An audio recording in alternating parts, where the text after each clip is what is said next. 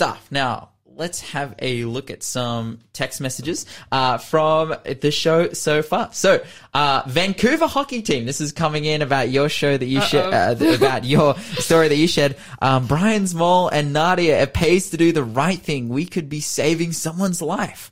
We are not all doctors, but so many people are going through a hard time that the right words can do miracles in their lives. Let us all be watchful. Jesus commanded, "Love thy neighbor. Oh, so yeah, Thanks, that's Nadia. awesome stuff. Uh, well, that was in from Raphael. Nadia is obviously the person who was mentioned. Oh, in the right. Raphael. Uh, and we do thank Nadia for what she did back there in yeah, Vancouver. totally. Um, Freco texted in. He said, "Tabitha, rosehip moisturizer is good for itching." Thank you. I need help with that. I will try that and let you know. Awesome stuff. We've had another text come in. North Korea has been one uh, in the top, in the list of top persecuted countries towards Christians in the last 20 years. So it's been number one for the last 20 years. It is one of the largest standing armies in the world. There are 300,000 Christians in North Korea in underground churches. Um, if caught, the next four generations will be persecuted or killed by the state. Keep them always in our prayers. We know nothing of personal persecution uh, for Christ in most of our lives, but the time with uh, will come sooner than we think. So mm. yeah, heavy Very stuff. true. Uh, just covering the story, we we talked about North Korea, the kind of economic and political situation in there, and how it's very much affecting Christians. And yeah, really poignant um, observations there. Creation Ministries, maybe next time you can discuss uh, about giant skeletons found worldwide over the years. Between 10, 20 years ago, uh, YouTube was full of presentations of finding worldwide, uh, but nowadays they claim they were mostly a hoax. The Bible tells us about how many nations that had, many nations that had giants. So yeah, fair That's a good point. We Well- can schedule that in. Yeah, definitely. We'll we'll send. We actually were asking if people had questions for John Ashton, um, for John Anderson from Creation Ministries uh, and creation.com. Yeah, guys, send us in your questions 0491 064669. And you can also send us questions of the day as well. But right now, we are getting into our encounter with God section. We get to study the Bible. Um, and we're going to be taking it verse by verse today. So we have been going through the Bible. Uh, you know, usually we are picking up on our 20 million movement lesson, which is what, um, you know, what we always love to study from. And we're doing the same topic, the same book, he, the book of Hebrews, Hebrews. but we're taking it verse by verse and seeing some of the, um, some of the really interesting things that the Bible kind of gleans and, and gets out. So we're going to be going to now verse, well, I think we're up to verse three. We've, we've done verse one. We've done verse two. So now we're going to be reading number after two is verse three. Three.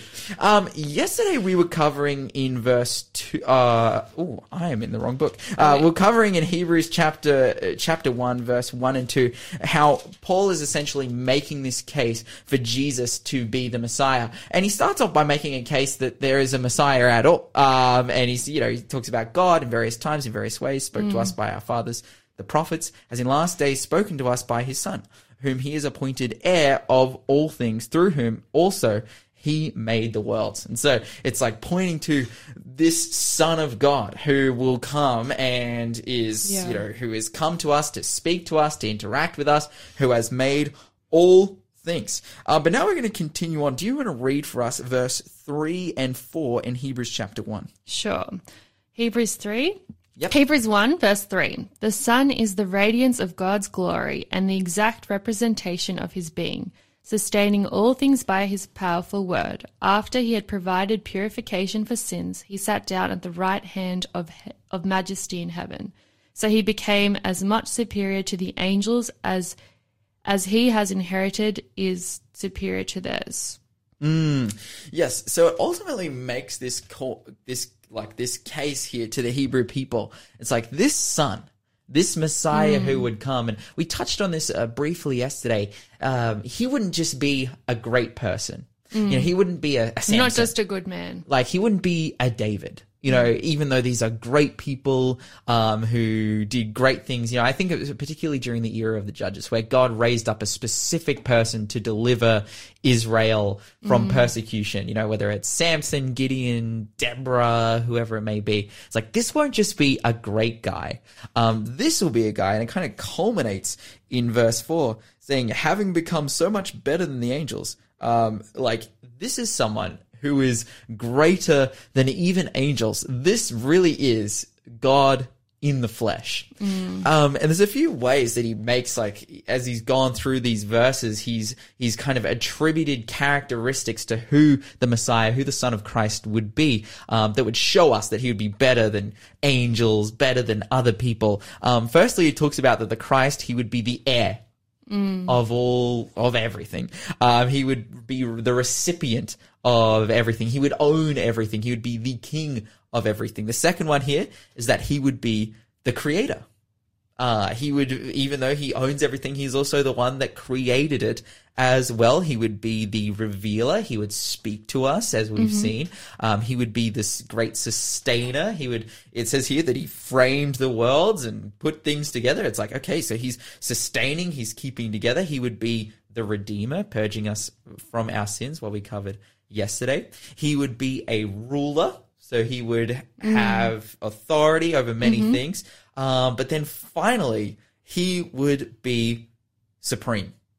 He would be uh, ma- like majestic, amazing, incredible, awesome, like doing i- amazing, awesome, incredible things. This is who Christ is. He's also the he's the fulfiller of all the prophecy. So as the you know the Jewish nation waited for the Messiah to come, uh, one by one we can see how he fulfilled all that was prophesied before him, Yeah. building totally. our confidence in the fulfillment of the prophecy that he is Jesus, he is God, he is the Savior. Yeah. So in, in four quick verses in succession, like Paul makes his point, like oh, makes his point very clearly. He's just like da da da da da. Jesus would do this. He would do this. He would do this. He would do this. He would do this. This is who the Christ would be. It's like a checklist, tick Yeah, tick tick tick. That's right. And then he's like, oh, and now as we work our way through the rest of chapter one, he says, oh, and I'll give evidence to such. Um, as we get to verse five. So do you want to read verse five for us? Sure. For to which the angels did God ever say, You are my son, today I have become your father? Or again, I will be his father and he will be my son. It's a good question. Did he say that to any of the angels? No, he did not. he said that you know we read in um, uh, in the book of Luke chapter 3 when it covers the genealogy of humanity it called Adam a son of God right why do you think it called Adam a son of God Good question. Uh, come on, you. I, I, Lyle does that to me all the time, and I have to be really on my toes to be able to answer. Um, but yeah, it says that Adam's the son of God. Let me ask you this, because it, 'cause it goes through a genealogy and it says, oh, well, you know, Adam, he, uh, like, begat Cain and Abel, and you know, and and say for example, David begat Solomon, and all of all of through this genealogy. Um, but it doesn't actually. It it says that Adam himself is a son of God. Why do you think that is? Yeah, well, uh, from my perspective at least, it's because um, did Adam have a parent? No. Was he like you know? He did- wasn't born. he wasn't as we're born, right? He was created. And so Adam, being a, a person that was created by God, well then technically he is the son, Son of God. The son of God, right? Because he was created by God. Mm. Um, now, angels definitely have this experience because we know from the Bible that angels don't procreate. They aren't like sexual beings. They don't have reproductive systems. There are male angels and female angels. They're all of the same gender and type and they just exist. You're listening to Faith FM, positively different radio. Yeah, so angels, they just exist. They're here. They're like, you know, like come from God, just like Adam did. And so if, and I think if any being actually has a stake to being called a son of God, it could be an angel, right? Because they were manifested by God. God spoke them into existence. Um, and it's like, oh yeah, like we're, we're sons of God. Like we exist wholly and solely because of God. You know, uh, my dad, his name's Mick. Like none of them can say, "Oh yeah, my dad named such and such." Um, all of the angels were created fr- from their inception um, as beings that were that came directly from God. And so I guess you could say like, oh, they they have a stake just as much as Adam has a stake to be called a son of God, and uh, and then we today we even you know c- kind of the Bible calls us sons and daughters of God, uh, but ultimately it's like this is saying here that no no one is is a son of God except for the Messiah himself. Um, and I think it's really it, the the big difference or the barrier here um, that that is that God is trying to communicate is the actual like origin of of Christ. Um, and now I say origin of Christ, and maybe some of you are listening, and you're like, oh, Cringe. what, what- what are you trying to say? What are you trying to say? Christ has an origin. I think that's the point that it's actually trying to make so clearly. It says like, you are my son. Today I, I have I have begotten you. And then here it says, I, you know, I will be to him a father, and he shall be to me a son. I think what it's trying to get at is that like ultimately, um, unlike all of us who are kind of coming from God, the Son of God is God Himself. Like there is, He's majestic. He's, He's- divine. He's divine. He is actually uncreated. He, he exists in and of himself, um, and then is begotten as a human. Uh, we see angels kind of interacting with humans at different times, and humanity kind of viewing them, you know, within the Bible as being other humans at times. You know, uh, when Mary comes to the tomb, right? and She sees a bunch of people there, and they're, they're just men in white apparel. Or you have the story of, of Lot in Sodom and Gomorrah, and men of white apparel. You know, these random dudes show up, and then it's kind of later given to us that oh, they were actually they're actually angels disguised, disguised and whatnot. So, uh, but for like this whole experience that Christ had of being born, like can do angels have a share in that experience of literally being an uncreated being and then being born as a human being to live in this world? Do, do mm, angels have that experience? They're created, but they're not creating others. that's, that's right. Whereas it says But I think with angels and, you know, sons of God, like they're mm. not prophesied in the same way. We mm. haven't read the Old and New Testament saying that, you know, angel, that the Jewish nation was waiting for angel Gabriel to be born. They're waiting for the, for the Messiah. Um, Yeah, and- totally. And, and, the Bible points back to, you know, the birth of the Savior. Oh, that's amazing. Yeah, so they're they're looking forward to this Messiah who would be God himself, who would be so much more elevated, so much more higher than anyone who's ever given. No one else could fulfill his work. Um, no one else could do what he would come to do. And continues on though. Let's read now in verse six. Maybe we'll cover a few of these verses. Maybe verse six, Sure. six, seven, eight, nine. Okay, long haul. And again, when God brings his firstborn into the world, he says, Let all angels worship him. In speaking of the angels, he says, He makes his angels spirits and his servants flames of fire. But about the Son, he says, Your throne, O God, will last forever and ever. A scepter of justice will be the scepter of your kingdom. You have loved righteousness and hated wickedness. Therefore, God, your God, has set you above your companies by anointing you with the oil of joy.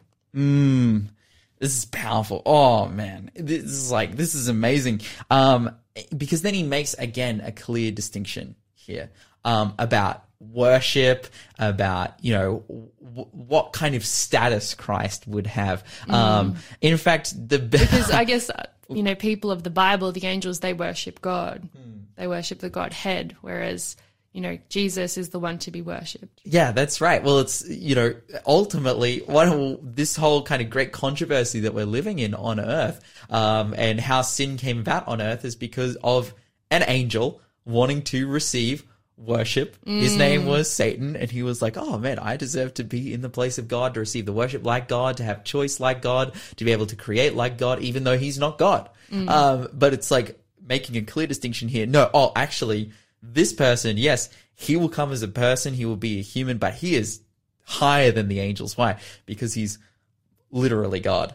Um, and the Bible actually reflects on this really well. Let's go to the book of Revelation. I, I, we're going to go to one of my absolute favorite verses um, in the whole Bible, the book of Revelation, chapter 4. And uh, when we get there, if you could pick it up for us, Tabby, in verse 11. Revelation chapter 4 and verse 11. So, and I'm yeah. turning to it now. You can hear it. Yeah, that's right. So Revelation, the last book in the Bible for those And who are reading along, and verse 11. You are worthy, O Lord our God, to receive glory and honor and power. For you created all things, and they existed because you created what you pleased. Awesome. You are worthy. Uh, I love, you know, when it says in the KJV, like, thou art worthy, O Lord, to receive glory and honor and power. Um, Tabby, giving someone glory and honor and power, uh, what do you think that equates to? Like, what does that look like exactly? Um, I guess it depends. So, in this context, it is, you know, an act of worship to God, to Jesus, to the Holy Spirit.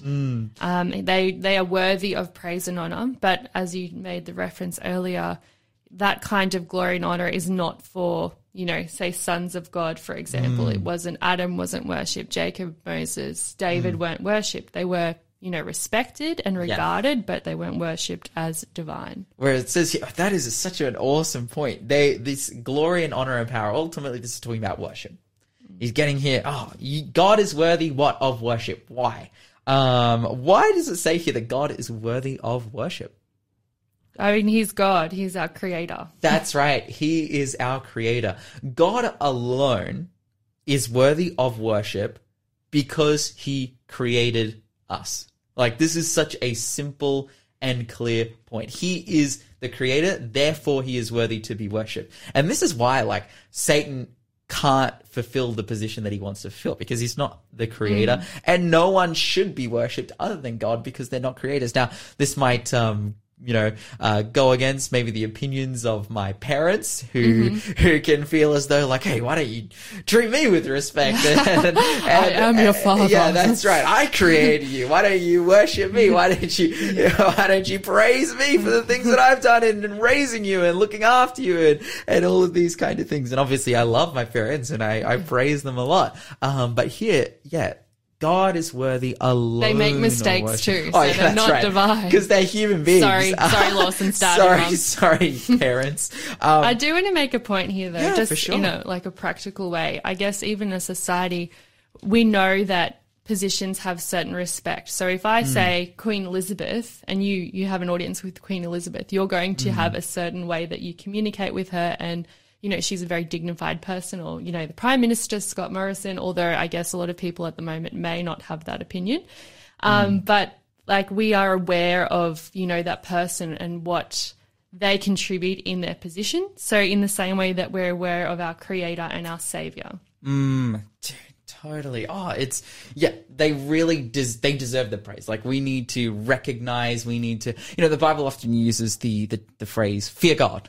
And does that mean like be scared? I, you know, I'd be I'd be quite nervous if Queen Elizabeth just walked through the front door of you know our studio right now. I was like, hey, what's up? You know, I want to do an interview on Faith FM. I would be like, like We're pretty excited beating. though. So, if you're listening, Queen Elizabeth, you're welcome. Uh, Yeah, that- that's right. Um, but ultimately, like they are God, like they're just other people. Um, and it gives us some more indications to his character. If we go back to the book of Hebrews, if we read through, um, reading through chapter one, where we were, particularly verse eight and nine. Do you want to like pick that up again for us? So if we go to, back to Hebrews chapter one, if you can read verse eight and nine for us. Eight and nine. So, I am having the, um, the, I guess, millennial moment where I've got my my actual physical Bible and a app on my phone, and occasionally this app freezes. But that is why people we can also always read the written word on paper as well. Mm, awesome. So eight and nine.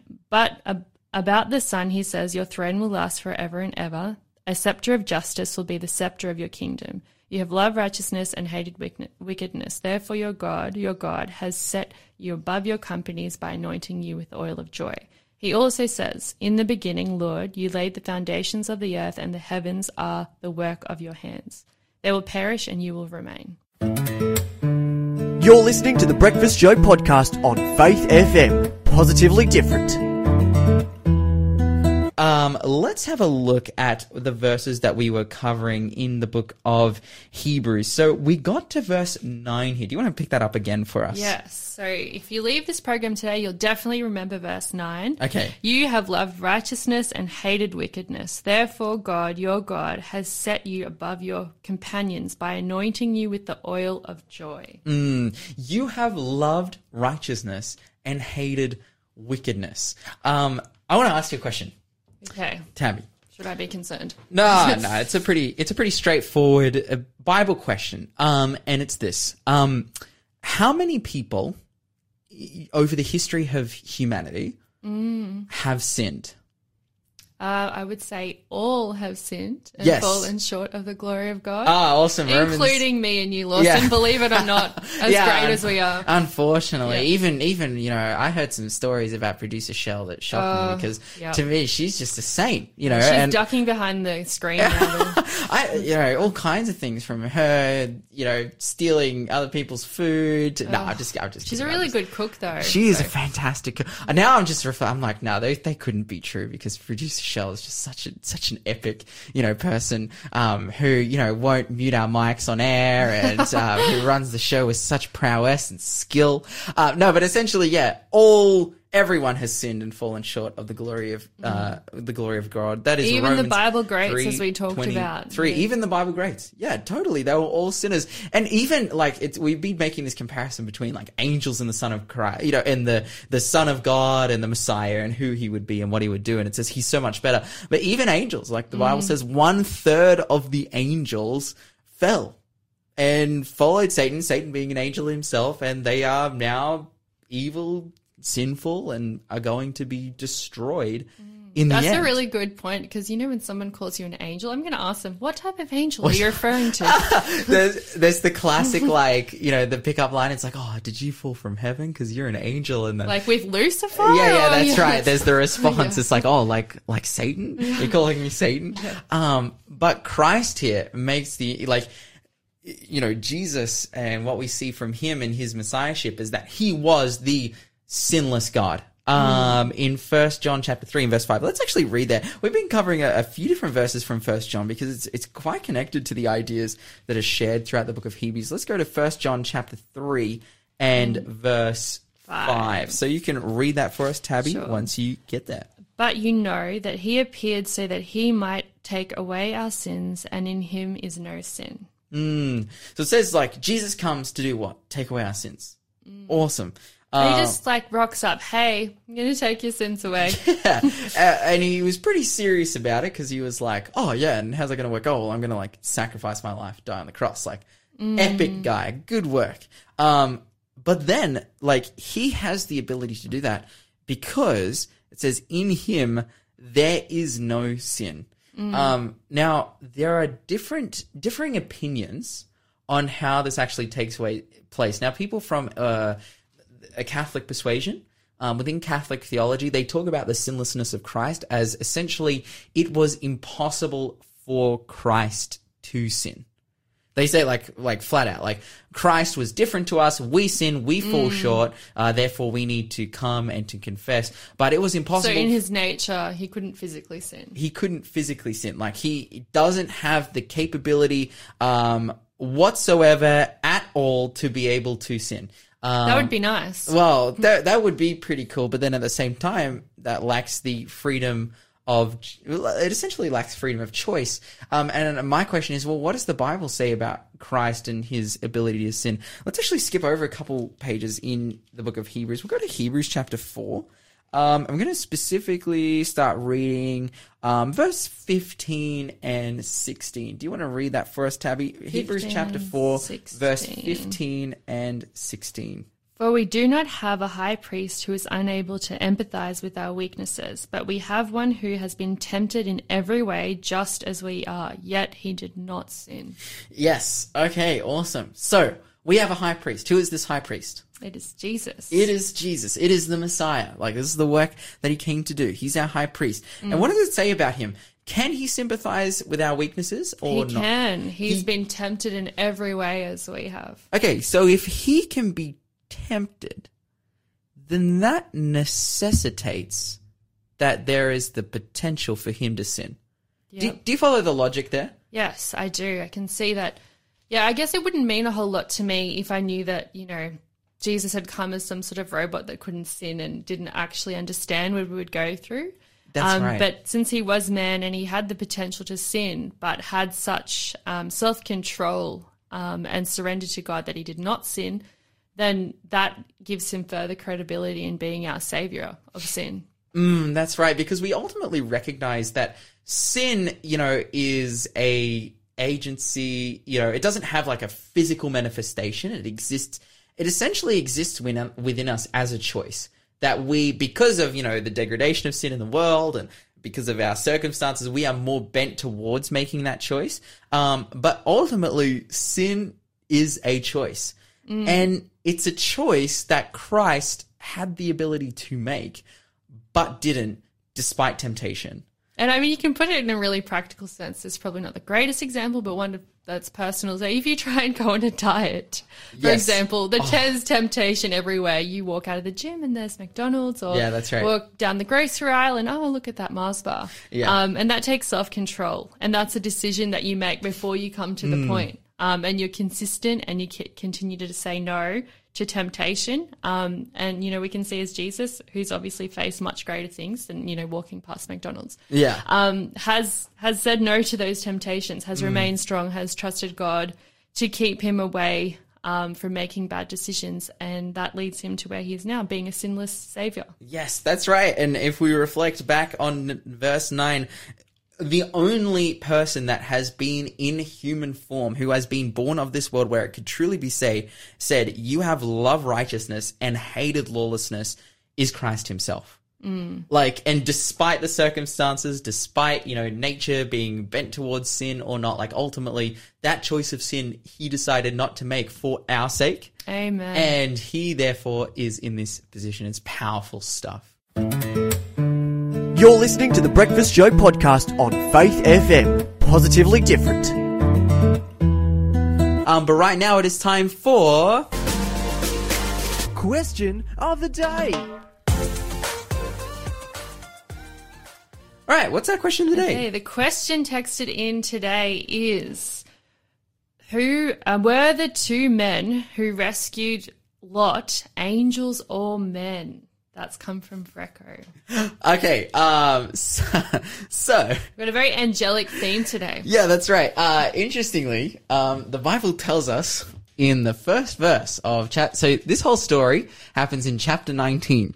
Um, and if you go to chapter 19 and verse 1, the Bible says, Now the two angels came to Sodom in the evening. So simply, like, we can tick one box, and that is Yep. that they were definitely angels. They showed up, they came to Sodom. But the next part of this question, like, were they angels or men? Well, the reality is, is that they, they were angels, but mm-hmm. we see them interacting with humanity in a way that made them come off as essentially humans. Um, we know Genesis 19. Yeah, so if you're following along, Genesis 19. Yeah, that's On your right. app or your paper Bible. We're in Genesis 19. So essentially, like, because uh, other times that we've seen angels in the Bible, like, they've been like these bright, shining beams that have caused like absolute fear in people. They've made them fall down and be scared, and they've like even like their unleashed glory has brought people to death.